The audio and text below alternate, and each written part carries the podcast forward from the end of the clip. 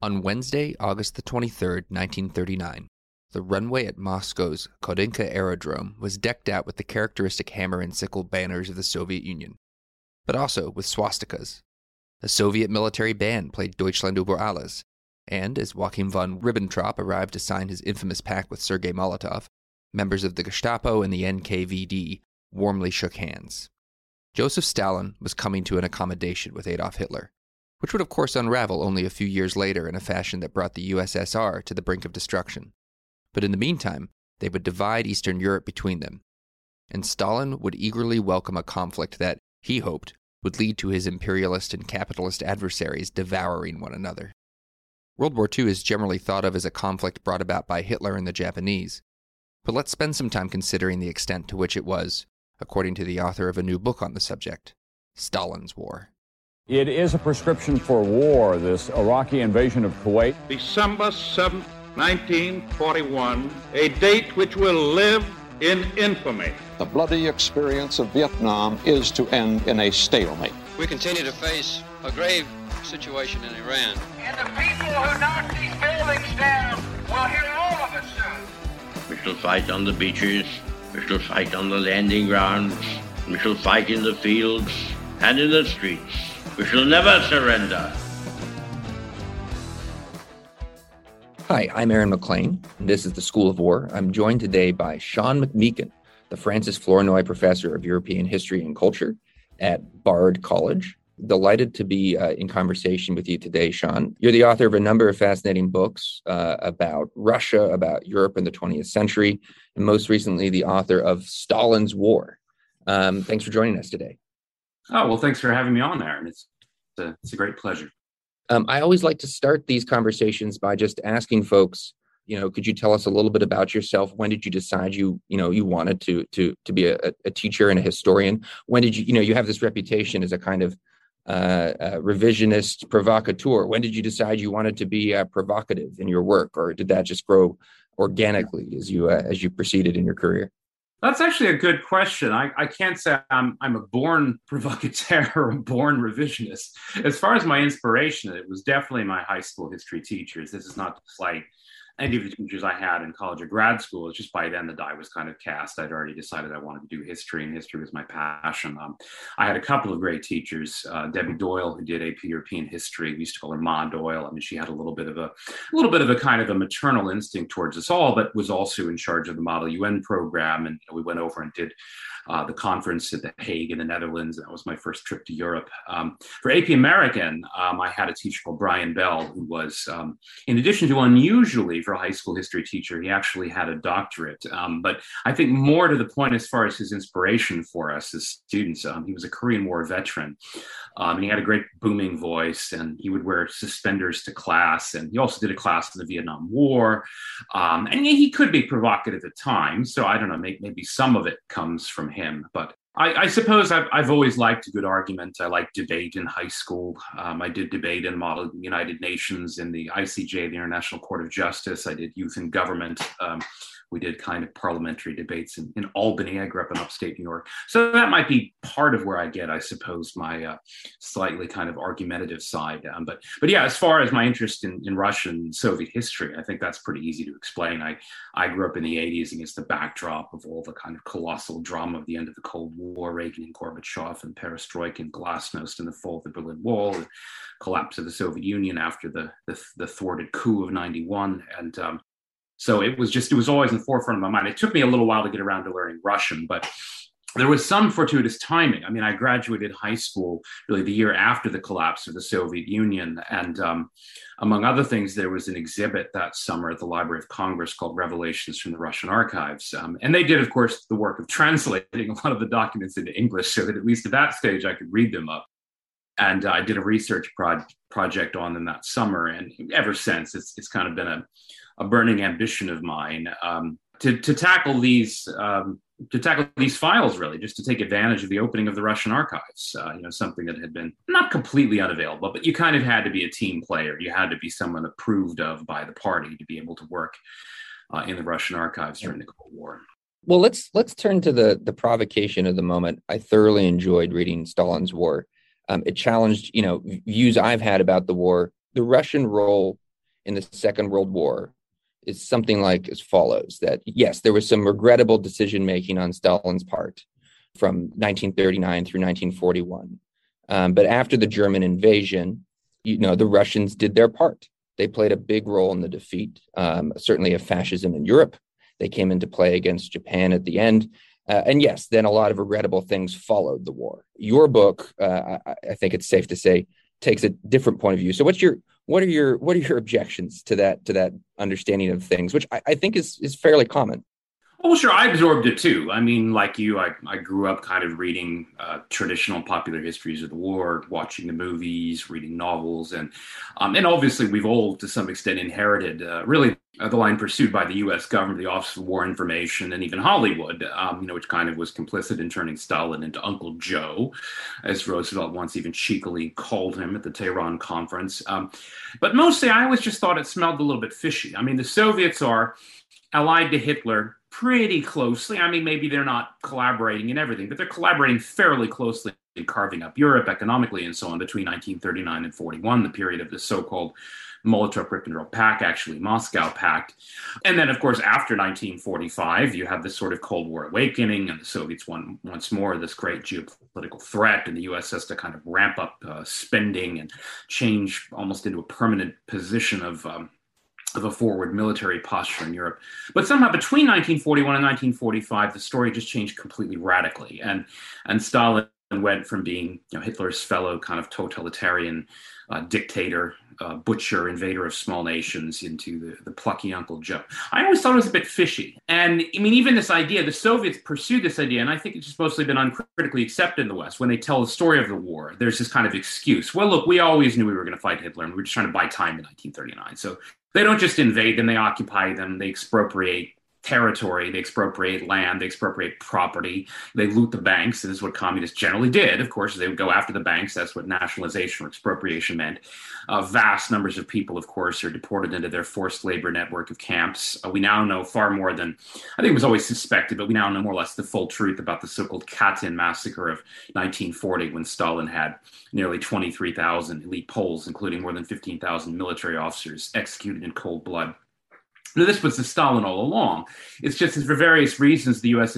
decided to ignore it, and and frankly, when it came to the Katyn story, to lie about it, um, in the interests, I suppose, of diplomacy, or at the very least, making sure that Stalin wouldn't throw a complete hissy fit and, and maybe cut a separate peace with Hitler. This is in 1943 when the story really first came out. Um, there were always a lot of aspects of the story that just rubbed me the wrong way. You know, I didn't understand why the West had turned Stalin into Uncle Joe and kind of turned a blind eye uh, to his various crimes. And crimes, again, not just committed against foreign peoples, but of course against his own people.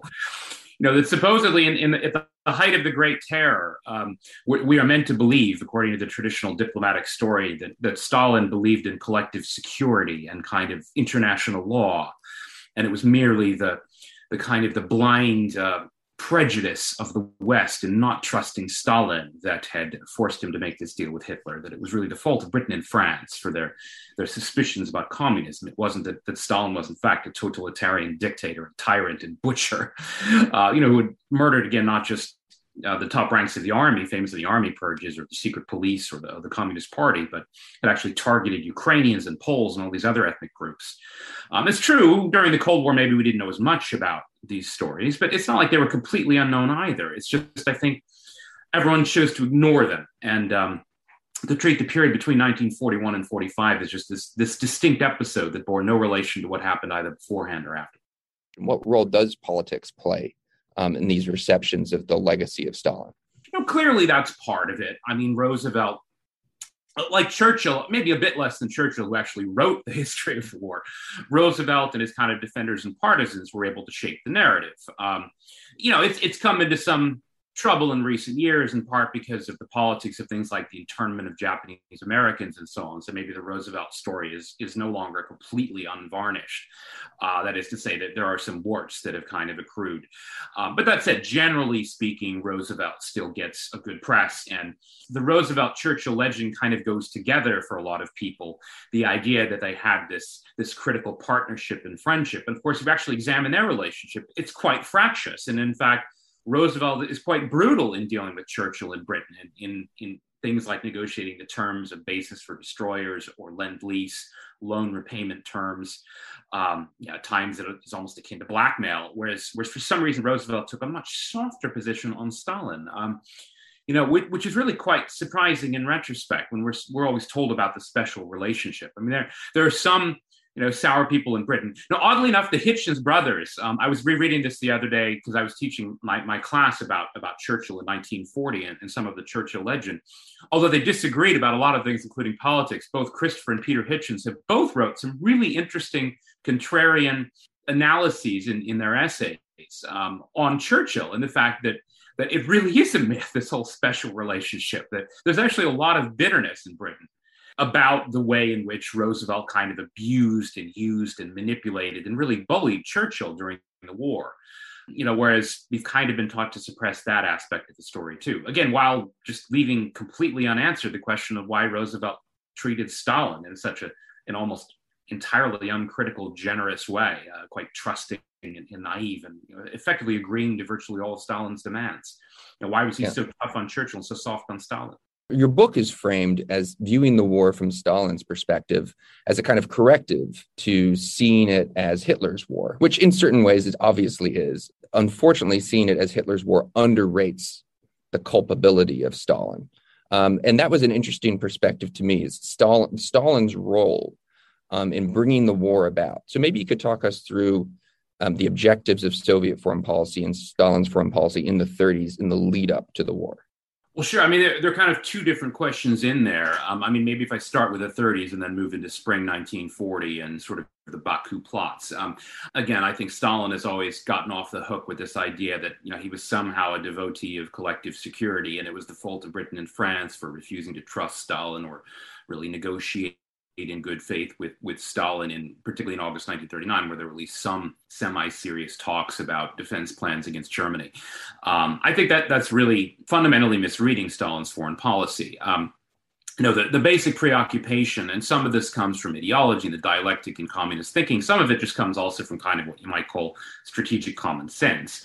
Looking back to the way that Russia had suffered in the First World War, even if, of course, the communists had ultimately been the beneficiaries, not only Stalin, but nearly all of his spokesmen in the foreign ministry, including even Litvinov, who, unlike Stalin, did at least pretend to be interested. This is a foreign minister.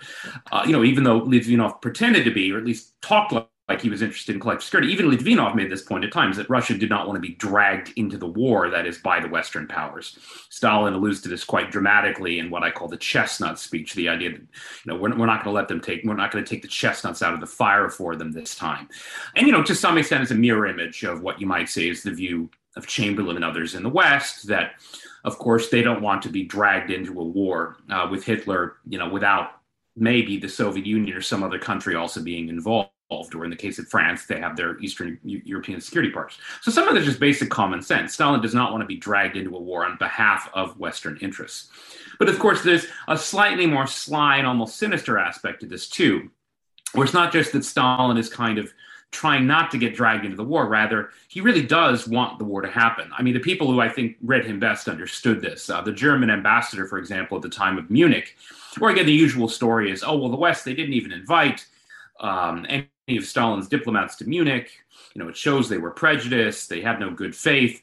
Um, in fact, the perspective of the Soviets at Munich was that they, they were hoping that it would fail and that it would lead to war. As the German ambassador said, you know, they, they were very disappointed in the outcome because they really hoped for a merry little war which others would fight. Now, it's not that Stalin ever put this down on, you know, on a notepad saying exactly this is my plan and this is how I want it to happen. Rather, Stalin, as just part of his worldview, thought that this war was inevitable. And again, this is just a typical communist point of view. And you can see it in Lenin's writing and Stalin's writing. Look, capitalist war is inevitable. This is the, the contradictions of capitalism. It's going to happen. The key is that when it happens, the Soviets want to avoid getting sucked in until they're ready to fight.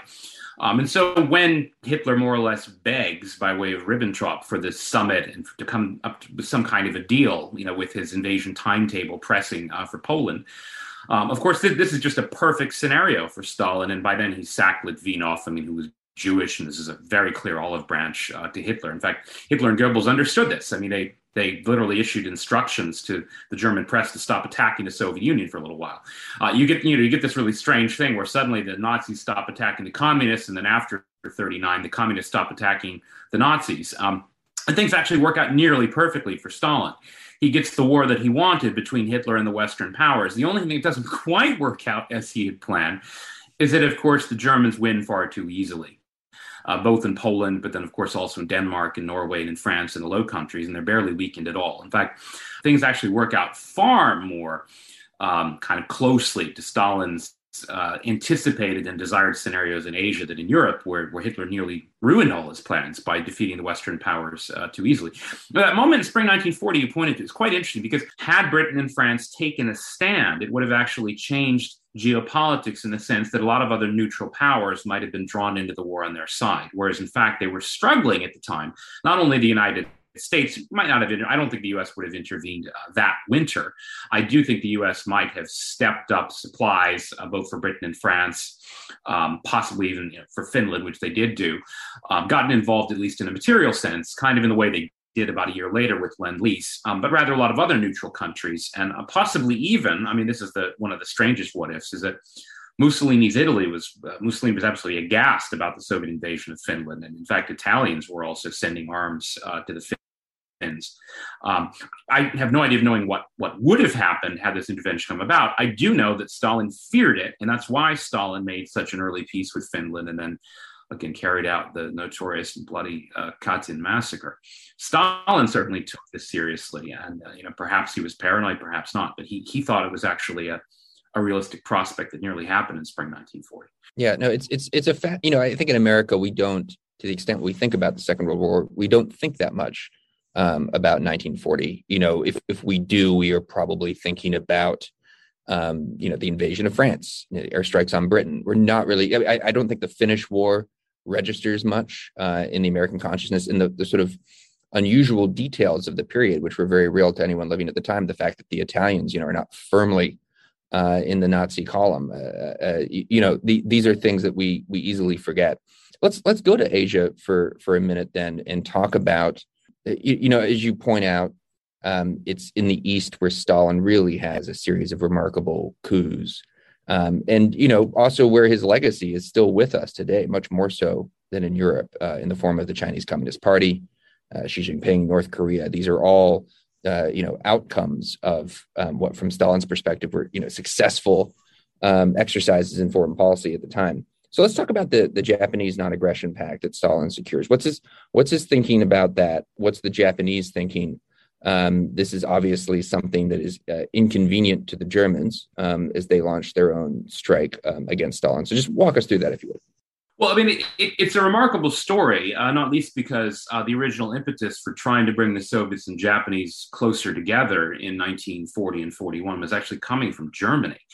Um, you know, to revisit again the, the things of 1940 that we've forgotten, it wasn't just the Finnish War, it was also that Hitler and Stalin were actually still collaborating, even if there were kind of growing tensions over Balkan questions. But the summit that fall, in Berlin when Molotov actually uh, visited Ribbentrop and Hitler and all the other uh, leading Nazis. And you know, even if there was not a lasting agreement, the very premise of that meeting was that the Soviets were actually going to join the Tripartite Pact, uh, which is sort of this cosmetic but also potentially significant um, uh, retouching up or reimagining of the old anti-Comintern Pact, which had united the, what we usually call the Axis powers, Italy, Germany, and Japan, um, so that it had now been styled um, tripartite, basically to take away this anti-Comintern, that is anti-communist angle, because it was now Britain and the United States, even though the United States was still at the time neutral, who were seen as uh, the mortal enemy, effectively the kind of the, the Anglo-Saxons, as they were called, the maritime powers, who were unfairly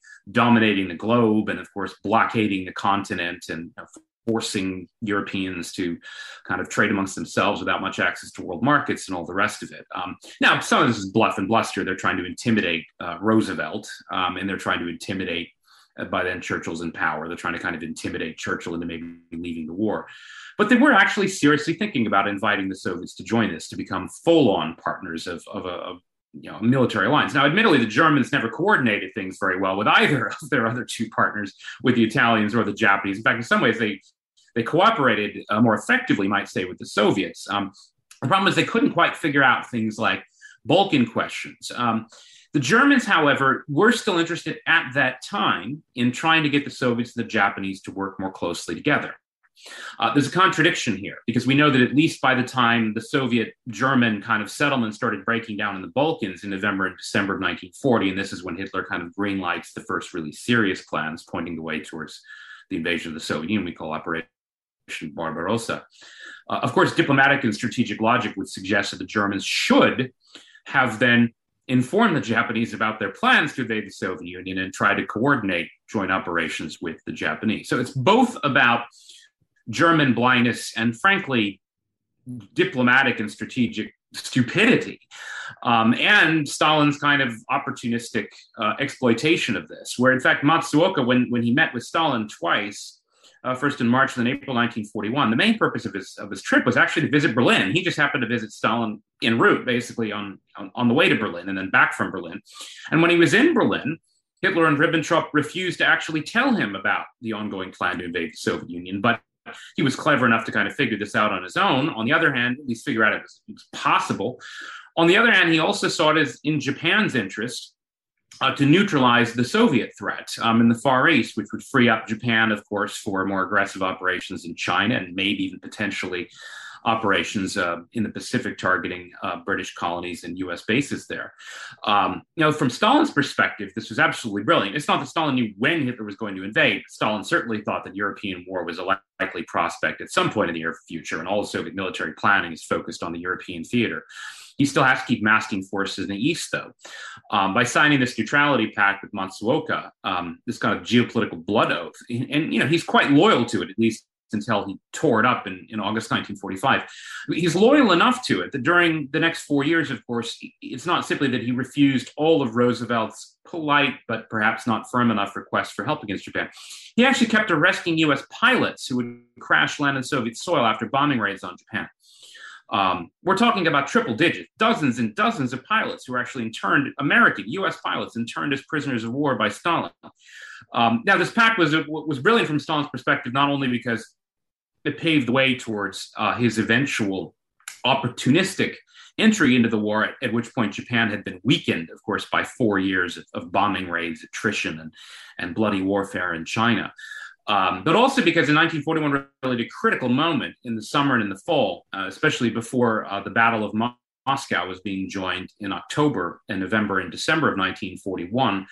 Stalin was able to transfer crack Siberian divisions and a considerable amount of armor from the Far Eastern theater. And some of that was also because he had this famous spy in Tokyo, Richard Sorge, furnishing with, with information about Japan's plans to kind of cross swords with Britain and the US um, in the Pacific. Um, but it was also because of the Neutrality Pact itself. I mean, it really was just an astonishing coup that Stalin pulled off, um, you know, enabled in part by really German stupidity. I mean, I mean, Hitler realized far too late what he had done, and then with his own uh, suicidal act of declaring war on the United States, he then remembered uh, that the U.S. might actually aid the Soviets materially in the war, and he requested that Japan stop shipments of lend-lease aid uh, to Soviet ports in the Far East. But he never got it in writing, and he was only kind of half-hearted. And you know, he had, he had forgotten to request that back when it mattered, and he hadn't trusted the Japanese, and so you know they, they felt perfectly free to kind of stab Hitler in the back uh, when it came to uh, the Soviet Far East. Um, so yeah, some of it was German foolishness, but it was also, I think, Stalin's cunning and guile. You also make the case um, that Stalin wants a war between Japan and the United States to come about um, that the non-aggression pact is part of that story. Um, but you document other efforts um, that you know are evidence of this intent that Stalin has. What what what happens there? Why does Stalin want? Uh, I suppose it's fairly obvious why Stalin would want a war between Japan and the United States. But um, what's the evidence that, that this was an objective he actually pursued? Well, again, it's not that he would ever put it down on paper quite so crudely um, as to say, you know, I desire and we must bring about a war between Japan and the United States. Um, we have evidence both of his conversations with Matsuoka, where he sort of denounces the Anglo Saxon powers and says, you know, I do not wish to befriend them and all the rest of this. We have these hints being dropped at the time of the Soviet Japanese Neutrality Pact. Um, in certain press organs talking about uh, the tensions between Japan and the United States and the Pacific. Uh, we also have what you might call indirect evidence um, in the form of this uh, so called uh, Sneg or Operation Snow, uh, with the reactivation of Harry Dexter White, you know, who we now know pretty, there are a few people who might dispute this, but we now know both that he, he met regularly with uh, Soviet intelligence agents uh, in Washington. That is to say, he actually had handlers, and, and, they weren't even party members. I mean, they were literally Soviet operatives that he met.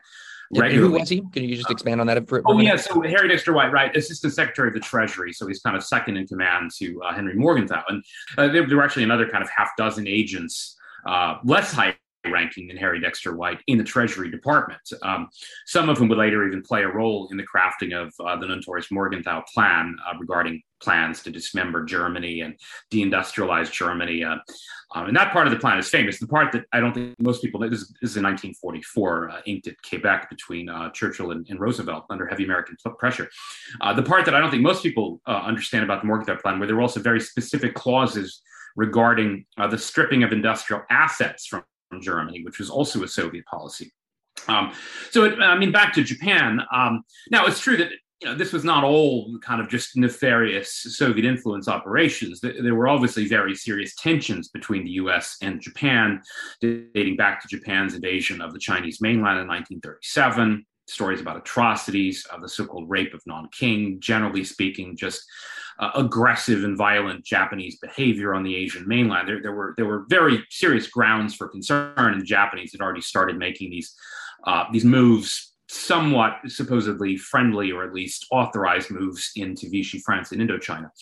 Um, so th- there are already serious tensions, um, but uh, it was definitely a Soviet policy to try to tip these over the edge, to do everything that could be done to exacerbate them. And there's some evidence of this shortly before Pearl Harbor, just in that, you know, there were some negotiations to try to bring about a rapprochement or reconciliation. Um, and the final, um, uh, the final so-called Hull note, uh, you know, set in the name of the Secretary of State Cordell Hull, uh, we now know was effectively uh, kind of authored by um, the Treasury Department, and effectively it is by Harry Dexter White, you know, which really did amount to something of an ultimatum. Again, it's more a matter of kind of shoving or pushing things in the direction they were already going. But there are clear signs that is of, of Soviet influence operations and helping to push them in that direction. You know, even if again might have happened anyway at some point under slightly different circumstances. But I think the Soviet influence operations helped to ensure that it happened when it did. And once the United States is in the war after Pearl Harbor, um, obviously Stalin's espionage network plays an important role uh, in American decision making. But in some ways, uh, the most pro Soviet force and source of energy in the FDR administration doesn't appear to be a Soviet spy uh, in any direct sense. Um, uh, tell us about Harry Hopkins, uh, who he was, what role he played in Lend Lease, and how he guides uh, FDR's policy towards Stalin. Right. Well, well, Hopkins takes over uh, a really critical role in 1941, effectively as the director of Lend Lease operations, not just for the for Soviet Russia, but also for countries such as Britain Britain, although his particular interest is in the Soviet lend lease policy. I mean, some of this is because he goes and he visits Stalin in July 1941, you know, after the Germans had already invaded, when Moscow was still safe enough to visit, but also when the Soviets were really on the run. And and and, he wins Stalin's trust, and part of it must have just been this kind of personal relationship that they developed. Um, some of it was Stalin was just shocked that you know Hopkins was so exuberant about wanting to aid the Soviet Union, you know, as as forthrightly and, and generously as possible without attaching any conditions. He makes that clear right from the start. Um, uh, the, the, U.S. Uh, military attaché Ivan Yeaton, who was later kind of cashiered and kind of ushered on his way, he actually has a an argument with Hopkins about this, saying that at least the U.S. should have you know, some type of a quid pro quo. At the very least, they should let us know how, how we're we're using American equipment and let us visit the front. And, and and Stalin, of course, didn't want that. He never liked having capitalist uh, spies and agents running about, and, and, Yeaton was kind of sacked. And Hopkins made quite clear that no conditions would be applied, um, nor was, of course, any type of payment demanded. I mean, in the end, the Soviets did settle, you know, some uh, uh, watered down estimate of of their overall lend lease loan obligations at, at, something like two pennies on the dollar in 1951, but nothing was demanded up front. Uh, there was a you know an immediate one billion dollar credit line was open. They blew through that almost immediately, and then you know they immediately doubled it to two billion, and then by the end of the war, you know, it's more than 11 billion, you know, 1940s dollars, which is just a, a, an astonishing sum of money. Granted, you know, with no conditions applied no no effective payment of any kind. Um, and yeah, Hopkins was uh, very enthusiastic about this policy, and you can also see him influencing uh, decisions made in in the diplomatic uh, summits at, at, both Tehran and Yalta, and clearly kind of just.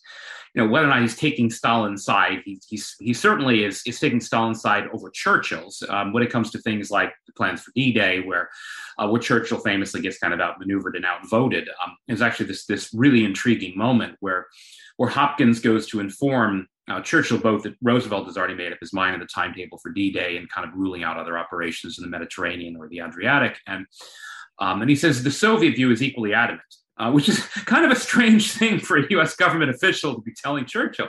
Now, again, this is not to say I'm trying to insinuate that he was like on the Soviet payroll or something like that. As, as, you were saying, there doesn't seem to be any evidence that you know, he had a handler, that he was operating in effect as a Soviet informant or agent, rather that there was just this kind of natural symbiosis that developed where I think he really just personally admired Stalin and and had come to kind of admire the Soviet Union and the Soviet war effort and you know, and as for why, I, I, I think some of it is is probably of a personal nature. I mean, he was clearly kind of uh, on the progressive left, politically speaking. You know, he'd originally been in, in Eleanor Roosevelt's circle, so to some extent, sure, he'd always probably been a little bit friendlier to the Soviet Union than, let's say, someone on the right might have been. But that's it. I, I, th- I think it was just like it was with Roosevelt. I think a lot of it was that they they had this interest and they developed this personal relationship with Stalin and they they just kind of wanted to believe in him for for some reason that you know frankly I I find a little bit mystifying.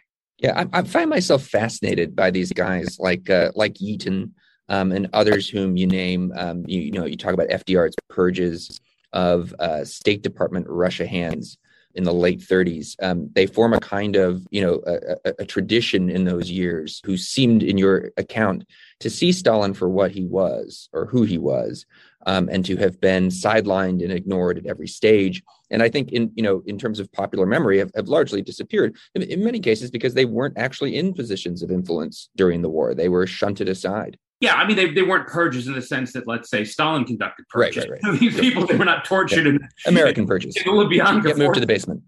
Right. And, you know, later on, some of them got to write memoirs and they got bits and pieces of their story out during the Cold War, although by then it was kind of uh, dismissed as kind of red scare hysteria or something like that. Um, but you know, I, I, think they were just they were honorably trying to do their duty and serve their country. But the message they had was inconvenient. Um, you know, it was po- politically inconvenient in view of uh, the various foreign policy priorities of the Roosevelt administration. Um, you know, some of it was, I mean, Ambassador Bullitt himself was basically sacked from having the Soviet embassy because he had become too critical effectively of, of, Stalin because he really did see through kind of Soviet rhetoric and he said, look, they're talking about this popular front and that they're supposedly allies with the French, but no, they're still communists. You know, they still believe in world revolution. They say it every day. Uh, and you didn't really have to be a genius to see this. You just had to read the press releases and, and just not ignore them. But of course, far too many people in the West did ignore uh, the press releases and you know the quite clear evidence of Soviet behavior. I mean, they, they would literally boast in, in Pravda about like the number of banks they looted in occupied Poland and Bessarabia and places like this. You just had to be sort of alert enough to be paying attention to this stuff. And we can tell this not just in the policies they pursued, but of course in the, the absolute flood of propaganda that the US public is deluged with during the war. Um, again, turning Stalin, you know, entirely into this kind of this this like likable pipe smoking Uncle Joe character, you know, who becomes you know, almost kind of a legend. And uh, you know, in retrospect, it is. It's it's kind of a little bit surprising, um, but at the time that was the priority, and anything that didn't fit the narrative had to be either cut out or removed uh, from the corridors of power and influence. So, what do you say then to the, the sort of obvious response to an analysis like this? One could imagine people making it at the time, and I think in some form it was made at the time, which is this is just a choice for strategic reasons. This is just a choice, and the choice is Stalin or Hitler. Uh, you, you know, you can't be enemies with them both practically. We are enemies with Hitler and with Japanese imperialism. Stalin is our partner, and just get on board. Get on board. Everything else is a distraction certainly that's an argument, and that is the argument they make, and that's still the argument that I think probably the majority of mainstream historians of the war agree with. Um, I simply think that you have to unpack history as it as it unfolded in real time and look at the various choices that were made. I do think there was a good argument in 1941 and 1942 when the Soviets were under a genuine, serious threat of going under. Uh, that a certain level of, you know, perhaps prioritizing the Soviets over the British at the time, as far as lend lease aid shipments, uh, made a certain amount of sense.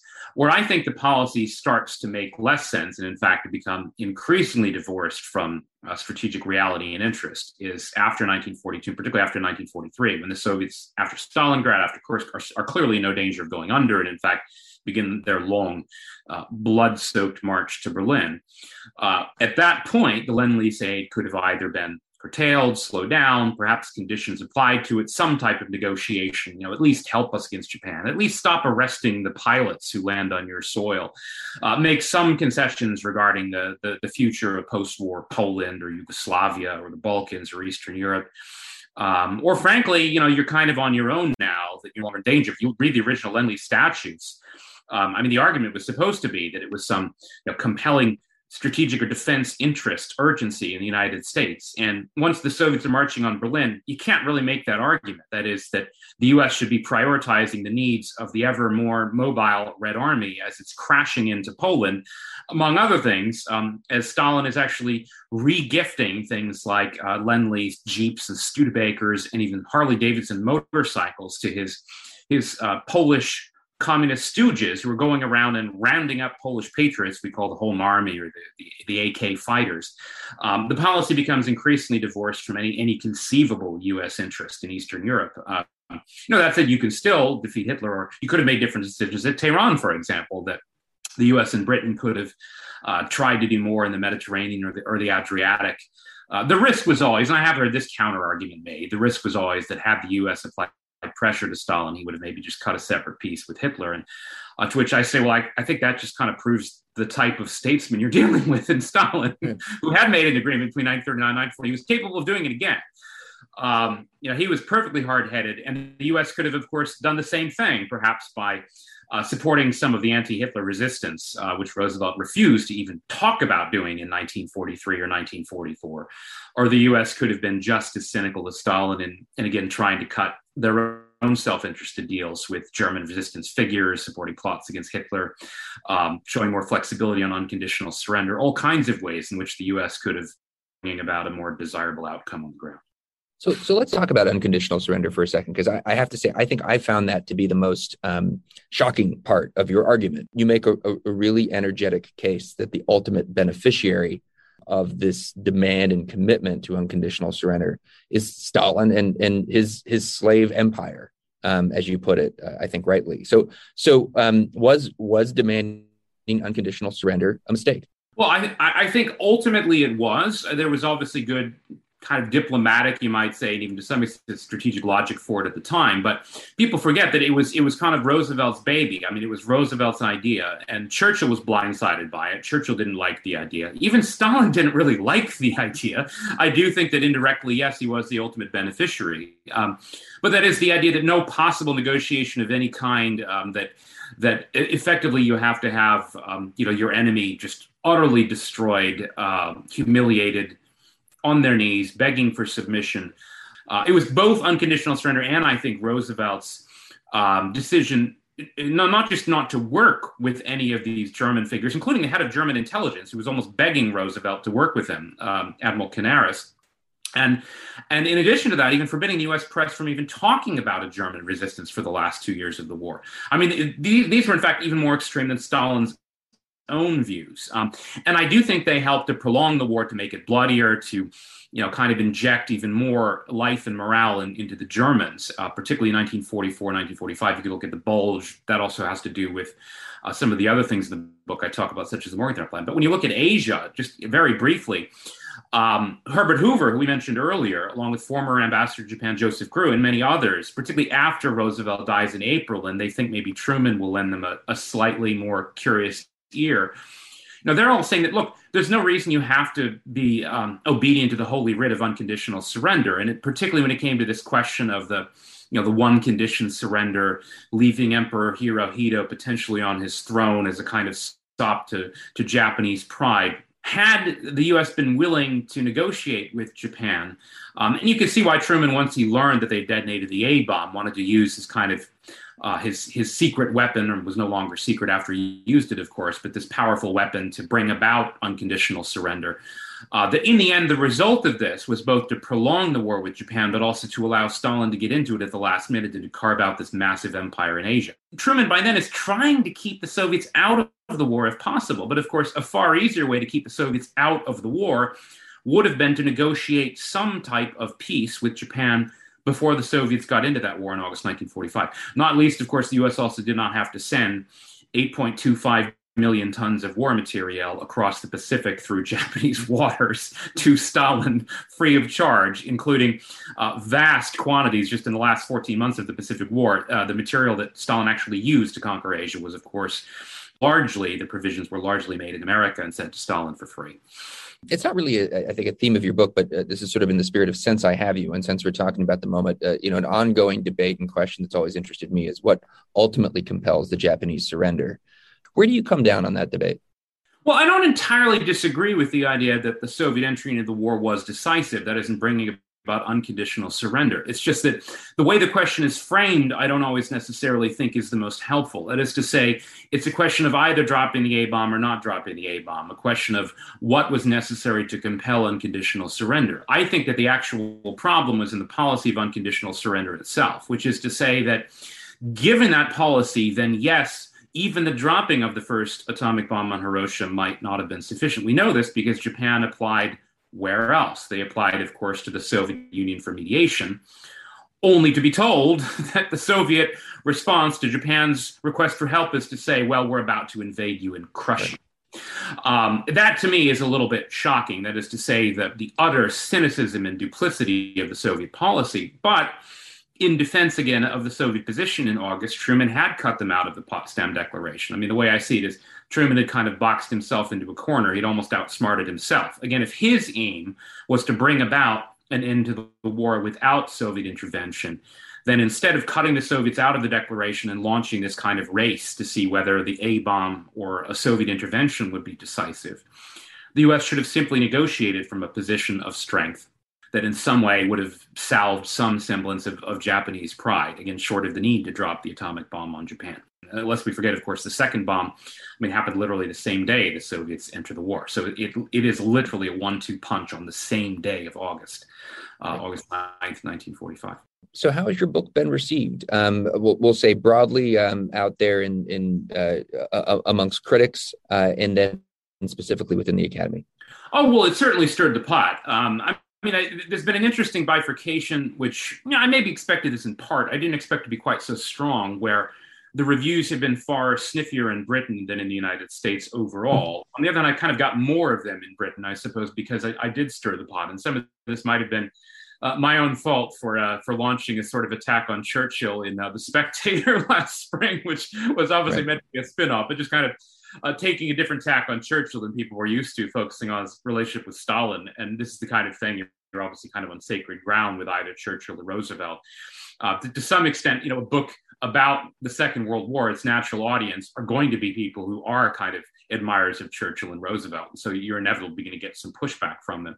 Um, there's been, I think, in general, um, a far more positive reception in the US among kind of critics and reviewers. Um, now, in the academy, I mean, there are always going to be specialists who object to this. And um, there haven't been maybe that many reviews by academics yet. Some of those are kind of like a little bit slower in coming. And I'm not expecting them to be uh, especially friendly. I mean, this is simply the case whenever one takes a kind of provocative and revisionist approach to a subject. But know, I do think the book has been treated respectfully, um, uh, and it's certainly been taken seriously. I mean, I think ultimately the the greatest compliment you know a book can be given is to be taken seriously and and to, to launch these kinds of arguments. Um, but no, I wasn't expecting that. Of course, the the book would go over well with everyone. I was kind of expecting a, a good amount of pushback. And I think I've gotten that. I think it stirred the pot and uh, you know ignited a I think a pretty serious and hopefully productive conversation. Well, I, I found Stalin's War to be a fascinating read. I certainly commend it to our listeners. Uh, and this was a great conversation. Sean McMeekin, thank you very much.